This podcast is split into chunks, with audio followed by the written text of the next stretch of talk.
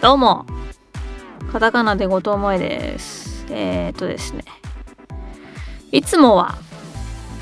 これマティログパラダイス X なのでマティログさんが喋ってたり私がゲストで出たりしてるんですけどなんかボリューム148ということで私後藤萌え身長148センチ。なので それでナビゲーターを譲ったらしいです。全然なんかそんなそんな思惑があるとは気づかずに。せっかく一つ大きな仕事を終えたから感想取っときなよって言われてナレーションの収録が終わったのでそのままじゃあ撮るかと思ったらそういうことだったらしいです。気づきませんで。えー、ここ最近のねちょっと忙しかったんですよ。なので何やってたかっていうのと終わってみてどう感じているかなんていうところをですね。まあ音声日記的に残していこうかなと思うのでお時間ある方よかったら最後まで聞いてみてください。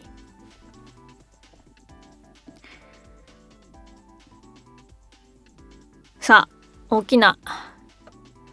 仕事が一つ終わったというのはですねあの皆様俳優の八柴俊弘さんご存知でしょうか？ご存知ですね。あのですねメガネと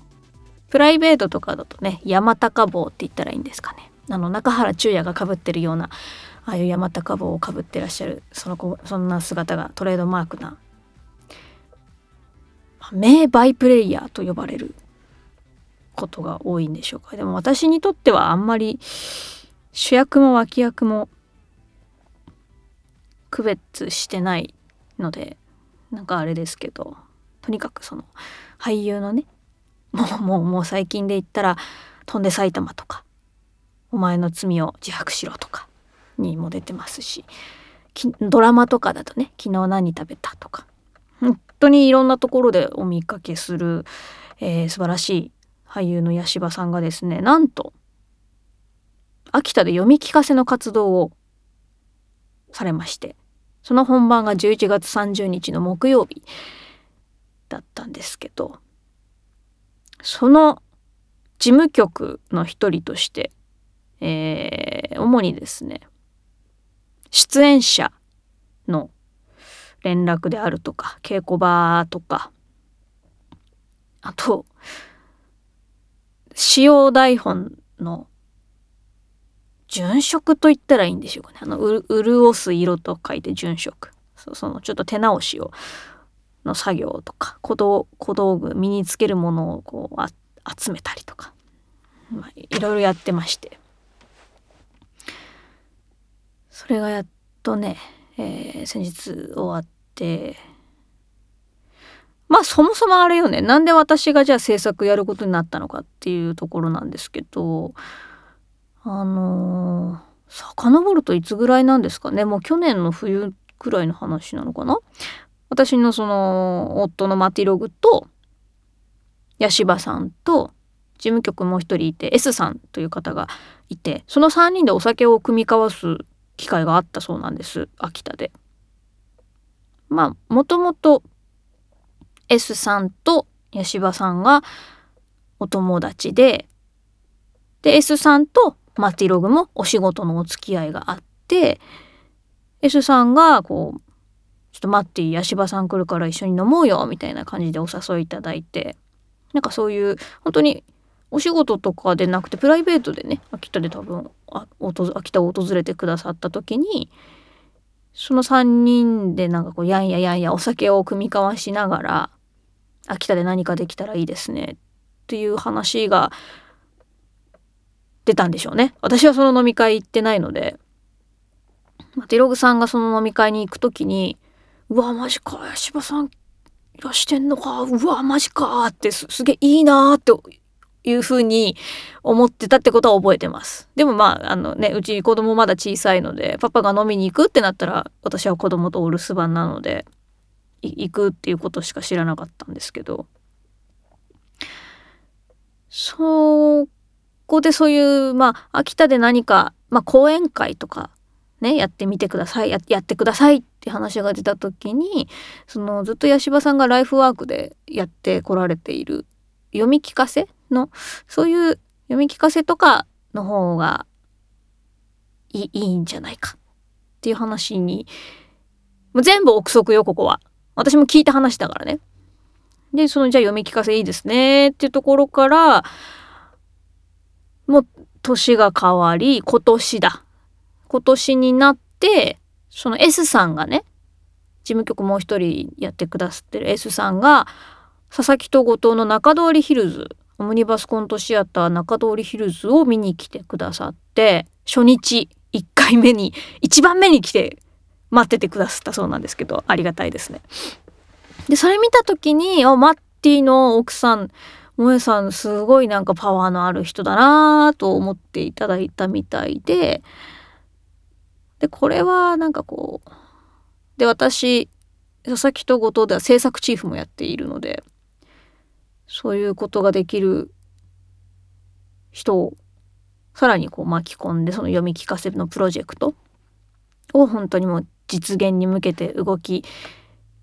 出せないですかねっていうのは本当にもうキックオフミーティングのさらにその前段階のキックオフみたいなキックオフミーティングみたいなのを今年の7月にしたんですよ。うん。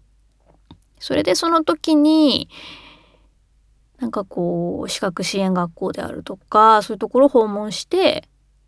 できたらいいですよねっていうぼんやりそういう話がなんとなくまとまりかけてで今年の秋口ぐらいにどうですかねって年内にやれそうですかねみたいな話が出てなんかそこから割と早かったですね。で学校さんでやるってなるとやっぱ学校側のスケジュールがもちろん一番ね対優先なので候補日を何個かもらってでその候補日の中からさらにもちろん八柴さんはお忙しい方なので事務所さんとのねあれもあるし候補日絞って絞ってでこのぐらいにはやれそうかなやれそうかなやれそうやれますみたいな、そういう、あの、なんかこう、そう、でもその、いけない、やれそうっすねって決まったのが、ほんと10月下旬か、11月入ってからではなかったかな、10月下旬とかだったかな。で、10月下旬ぐらいに決まって、じゃあもう11月30はめがけて出演者募集しないといけないですねってことでもう大慌てで募集のチラシを作ってで、八柴さんの SNS とか、私とかマティログの SNS にその募集を載せて、およそ1週間くらい募集期間があったかな。それ設けて、20日ぐらいには、あの、別に合格も不合格もないんだけど、ちょっと分かりやすく話をするために、ああの、この言葉を使うんですが、あの、気を悪くされないでくださいね。その20日頃に、まあ、合格した方そしてあの残念ながら今回はまあ合格っていうか今回はごめんなさい。もろもろちょっと合わなかったのでまたの機会にっていう方に20日ぐらいに連絡を回してあで私制作だからそれ全部やってるわけですよ。メールの受信したら受信しました。ありがとうございます。とぜひあなたに出ていただきたいです。とかまたの機会にお願いいたします。とかそういうメールの文面も考えたりもう全部全部やってたんですけどで、ね、県内外から本当に本当に八柴さんがたくさんの方に愛され尊敬されているんだなっていうのをね本当に感じながらやってたんですけどそういう連絡を出してでまあ同時進行で台本も決めていってまあだってね台本決まらないと何人撮るかって決められないので台本は10月11月ぐらいになんとなくざっくり決めてたんだったかな。やっ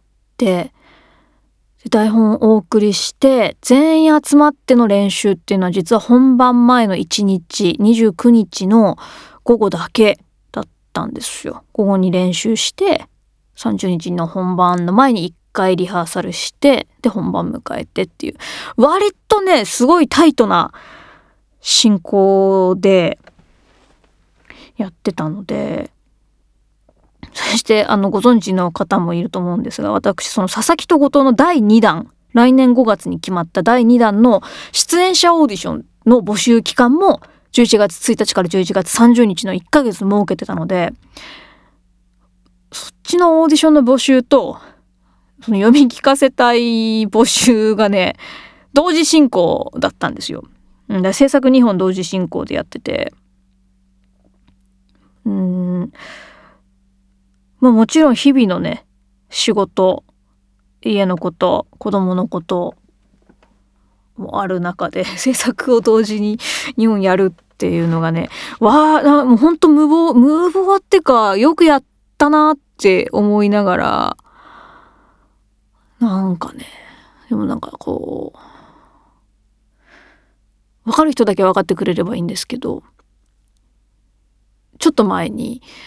あのー、私にとっての本当にこう大切な尊敬する方がのちょっと悲しいお知らせがあってそのちょっとでも気を抜くともう今もだけどすぐ泣いちゃうからすぐ考えちゃうからね。あのその考える時間があると多分もう戻ってこれないなぐらい落ち込んじゃうからもう隙間なく常に何かこうタスクを抱えて動いてないとダメだわと思って。だから結果的にねすごい睡眠時間が足りないとか あのやることがいっぱいでなんかあなんていうの洗濯物溜まったりとかあの息子が学校に持ってくものいつまで持たせなきゃいけないっていうのをすっかり忘れてて息子に「あれ？これどこに？いついつまで持ってくるやつどうするんだっけ?」とか言われて「やべえ準備してねえわ」みたいな そういう抜けはねやっぱあったんですけどなんかまあ一時はねうん表現し続けることに意味はあるんだろうかっていうのを考えるくらいの時もあったんですけどでも結果的にやっぱりまた彼らの音楽とか演劇というか表現することに救われてるんだなっていうのをこの日本同時進行しながらねすすごく思ってでも本当に新しい出会いがたくさんたくさんあった1ヶ月だったんですよ11月が。その読み聞かせ隊に応募してきてくれる人も佐々木と後藤の第2弾のオーディションに応募してきてくれる人もあこんなになんか素敵な素晴らしい人たちがたくさんいるんだなで実際読み聞かせ隊でねこうお会い初めましての人もたくさんいた中で何て言うんだろうな。なんかまあみんな八柴さんのことが好きで尊敬してるっていう共通項があったからだとも思うんだけど初めましてな気がしないぐらいすっごいみんなの温度感が同じぐらいでで読み聞かせ隊は本当にあのプロアマ問わず経験問わずで参加していただいたんですけどそれでもなんかこう温度差っていうのをあまり感あまりというかほとんど感じなくて。うん。で私はもう出演もしてるし制作もやってるからどっちの温度感もなんかねこう同じように上昇していくっていうか。なんか割と大変なんですやっぱ制作と出演もやるっていうのは。まあなかなか大変なんですけど。でもそそこの温度感をねこう自分がどちらにも足を突っ込んでるから感じられるしどっちもぬるくならないように一緒に高めていけるっていうのはすごくいいなと思ってて。練習で読んで3、3回、2回、え、何回読んだ ?2 回読んだかな？?2 回読んで、リハで1回読んで本番だから4回、計4回ぐらいしかみんなでやってないけど、すごくなんかこう、胸に届く響く仕上がりだったんじゃないかなと思ってます。それは、まあもちろん体調のみんなをこう引っ張り上げてくださる力と、なんかね、否定、否定の言葉を使わないんですよ。ね、多分。使、使ってるところを聞いたことがないんです、私は。吉羽さんがそのみんなで練習してる時とかに。いいね。素晴らしい。それ、それでいこう。あ、じゃあこんなのもどうかなみたいな。す、っごくなんかね、あの、雰囲気をね、やっぱ、もう本当に見た、見たまま本当に優しい優しい柔和な方なので、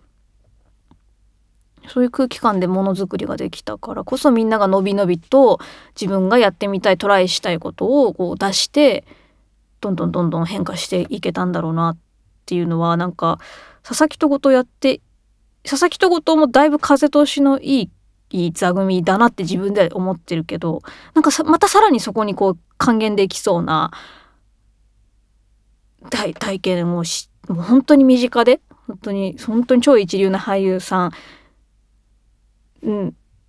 のそういう立ち居振る舞いを見てあもうままだまだまだまだ自分もできることはあるなっていうか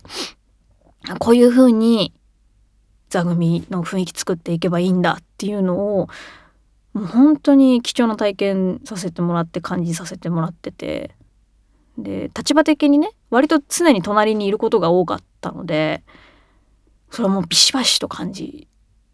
ましてうん。すごくその視覚支援学校でやるってなると絵がない絵を使わないわけです。聴覚聞いた情報でその聞いた人の中の想像でお話がこう広がって展開していくっていうそのすっごい集中して聞いてくださってるっていうのが吉羽さんがインタビューで言ってたようにすごいこう神秘的な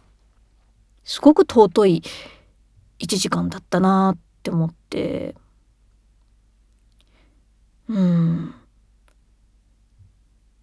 でねあのすごい嬉しかったのはリハ中にその吉羽さんが学校側の先生とちょっとねこう打ち合わせをしてからちょっと自分の知ってるシーンだけどちょっと抜けて打ち合わせに行きたいっていうかもうそのタイミングしか多分もう話をできるタイミングがなかったからちょっとスッて抜ける時にあのちょっと俺の代役やっといてっていうのをね隣にいたし私だし うん、そうそういう役回りならもちろんそうなんだけどこうさっとこうそれを託してくださったのはすごい嬉しくて打ち合わせしてる間リハを止めるわけにはやっぱりいかないからそのリハ中代役でちょっとワンシーンぐらいこう吉羽さんがやってた「レ・ミゼラブル」のジャンバルジャンのセリフを私が代役で読むっていうのをやったんですけど。なんかすごいそれが嬉しくて。うん。本当に学ぶことばっかりだったし出演者の皆さん本当にいい人たちばっかりで。あのでジャンルがねバラバラなのよね。役者さんもいれば声優さんもいるナレーターさんもいるフリーアナウンサーもいるラジオパーソナリティもいる。劇団員もいる。社会人社会社会人って言い方したらいいのかな。あんまあの主婦の方とかお仕事してそうなんか読み聞かせの後に仕事行ってきますっていう人もいたしもいる。前学校の先生だった人もいるとか本当にこうバラバラなジャンルにとらわ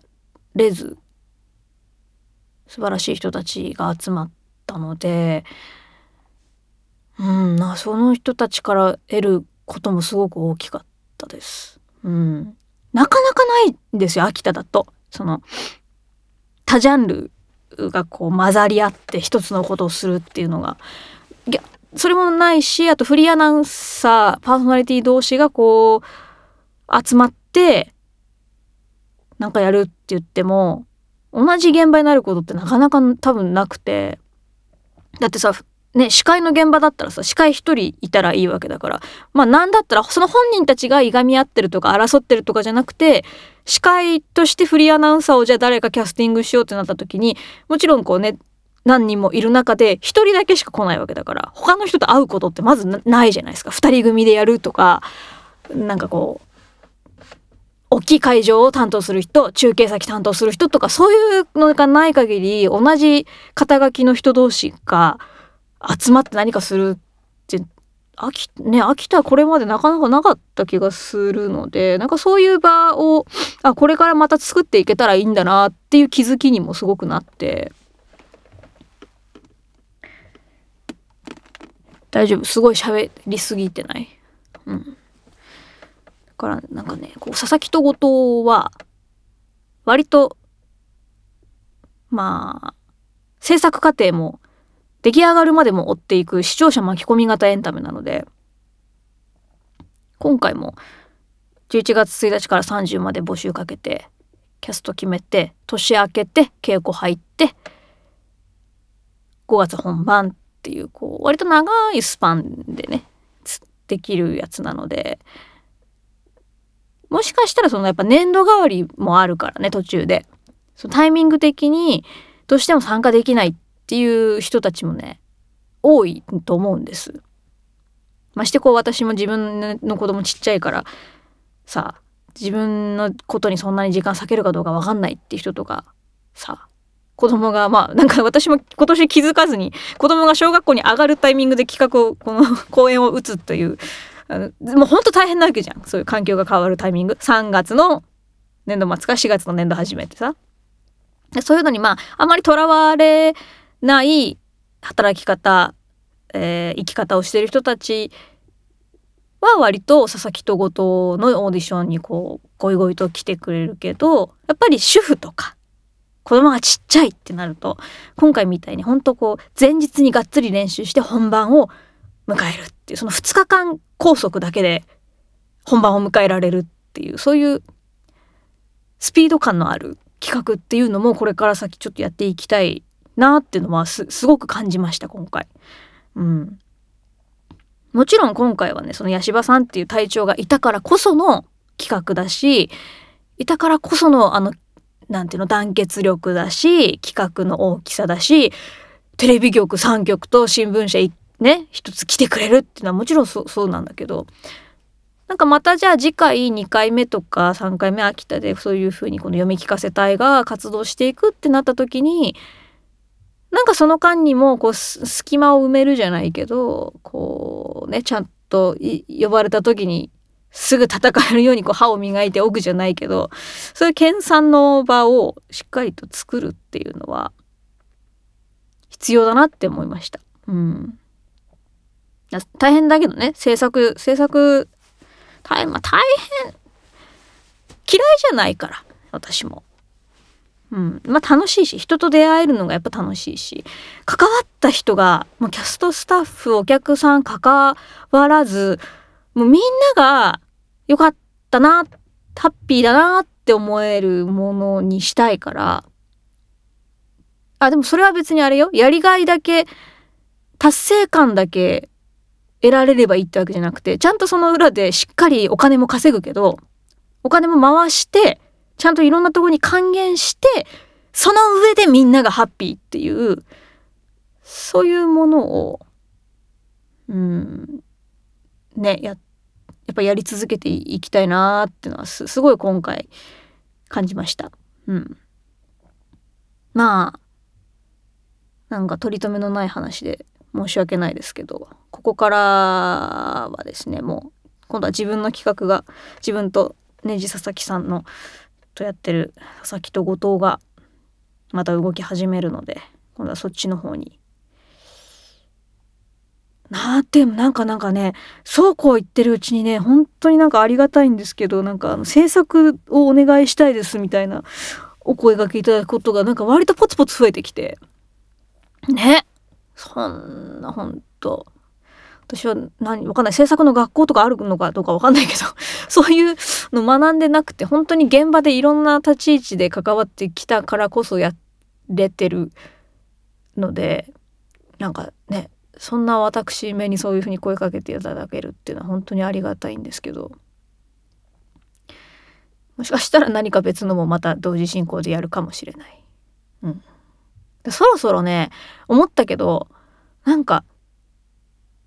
一緒に勉強したい制作やってみたい人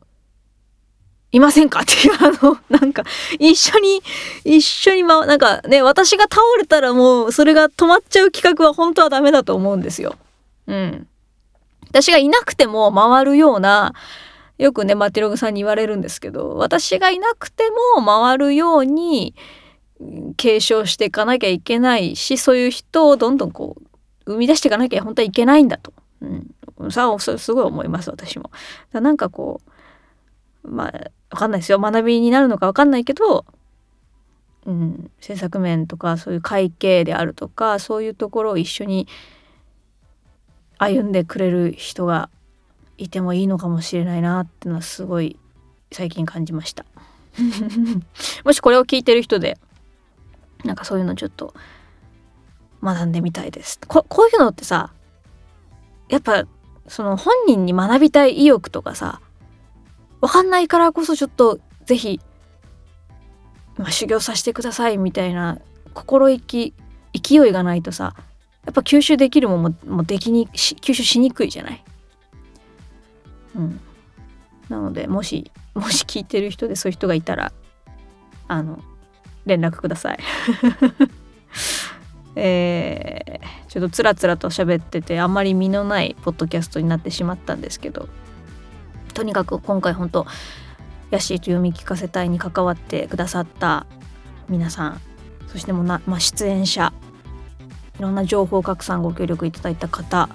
とねこうニュースとか新聞見て連絡くださった方本当に本当に